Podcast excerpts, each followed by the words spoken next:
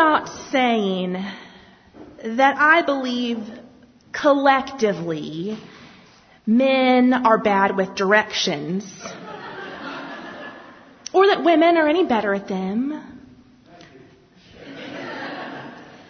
But I'm also not saying I would deny it. And I don't speak from stereotype because of course that would be rude. I speak from real world experience. Mainly I speak from a three and a half year marriage. See, a few months ago on a typical drive back to Owensboro from my parents' house in Louisville, I fell asleep. Thankfully I was not the one driving. And I'm fine to admit that I'm a terrible co-pilot. Y'all take note. Terrible co-pilot. And somewhere in the allotted co-pilot nap time was the one turn we had to make to get off of I-64 onto Highway 60 that takes us all the way to our house in Owensboro. We have one major turn. We have one exit. And somewhere in the midst of that nap, we did not take that exit. My husband touched my shoulder to wake me up after he realized that he was seeing signs on I-64 he had never seen before. And he said, hey, I think I missed the exit for home. Can you get the GPS out? Again, I'm not saying that men are bad with directions. I'm just, well, maybe. So with an extra hour added to our two hour trip and several small towns and back roads later, we got home. But because we missed that one exit ramp, that one sign to Owensboro, our journey looked a little bit different than we thought it would. Sometimes in the Advent and Christmas and Epiphany texts of Matthew and the other Gospels, we read over things quickly because we've seen them so many times before. We easily miss a turn here or there because we can go on autopilot and doze off when we read these familiar passages. Wise men from the East came to worship the Christ child who was born as King of the Jews because they saw a star and that star in the sky rose to signal this historical and cosmic event and it rose over the city of Bethlehem. So they went to Jerusalem. And they knew it was Bethlehem because King Herod point blank asked them, where is this king to be born? And they said, Bethlehem. But for some reason they were standing in front of a power hungry and violent King Herod in the town of Jerusalem. Before they even traveled to Jerusalem, they knew that their seeking would take them to the oh little town of Bethlehem. But they went to Jerusalem because in Jerusalem, as opposed to Bethlehem, there was one major difference that drew them away from the Christ child. Jerusalem was where power resided. It was not a loss or misreading of road signs or directions. It was an intentional way Jerusalem itself was the center of human power within the region.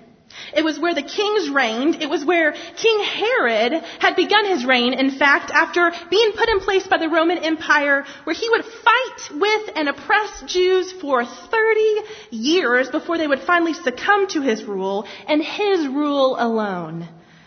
And it was where he would sit to keep them at bay, and it was where he would order that all of the young Jewish babies be slaughtered. It was where people would expect a king would be born because the palace halls were dripping of majesty and wealth and power. It was where people would expect God would be made manifest. So these ancient wise men taught to read the skies and the cosmic movement of the world did not follow the prophetic scrolls and scriptures to the place where the star actually was, But instead, we're drawn to the undercurrent of worldly power right up to the steps of King Herod. Today, or technically tomorrow, in the Christian calendar, we celebrate Epiphany. A word that means literally to make manifest. We celebrate and worship the God of the universe who is made manifest in a human baby. And although these wise men's journey would begin in Jerusalem, they would not return to that place. Because what they did not know when they left their homeland and then left Jerusalem after speaking with Herod was that they would encounter not just a king, but a God of the universe made manifest. And what they did not know was that this toddler to whom they would offer gold and frankincense and myrrh would expose the eternal and ruthless tension between the powers of the world and the power of God present in every kingdom, present in every palace, present in every town, present in every heart. Frederick Buechner, in his book Peculiar Treasures, wrote these words. He said, And now I will ask you a terrible question, and God knows I ask it also of myself. Is the truth beyond all truths, beyond the stars, just this? That to live without him is the real death. That to die with him is the only life. I'll say that again. That to live without him is the real death. And that to die with him is the only life. Other than the Magi's gift exchange, we don't know much about the moments of encounter they had with Jesus. Scripture tells us they worshiped him, but we don't really know what that looked like. Probably no choir, no guitar, no piano. We presume Jesus was somewhere around two or three, maybe four at this point, so Jesus' attention span and vocabulary may have been quite short for a worship service. But what we do know about their encounter with the God manifest and the subsequent dream that warned against returning to Herod was that something within them changed. At this point of worship, they were reoriented towards God, reoriented towards each other, and reoriented towards the world around them. They were reoriented so that the undercurrent of worldly power could no longer take hold and drag them under. There was this other way of seeing the world that didn't rely on temporary power or violent upheaval. There was this other way of seeing the world that didn't rely on political manipulation or racial and economic oppression.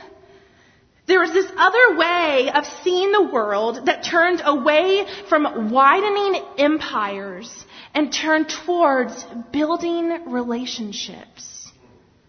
There was this other way of seeing the world that started with the premise that God becoming manifest wasn't about the raw power of God, but about the power of God's love.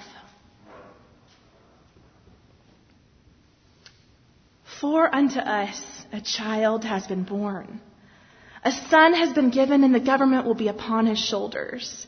And in the eastern sky a star will appear. And that star will rise above his place of birth. Is the truth beyond all truths? Beyond the stars just this.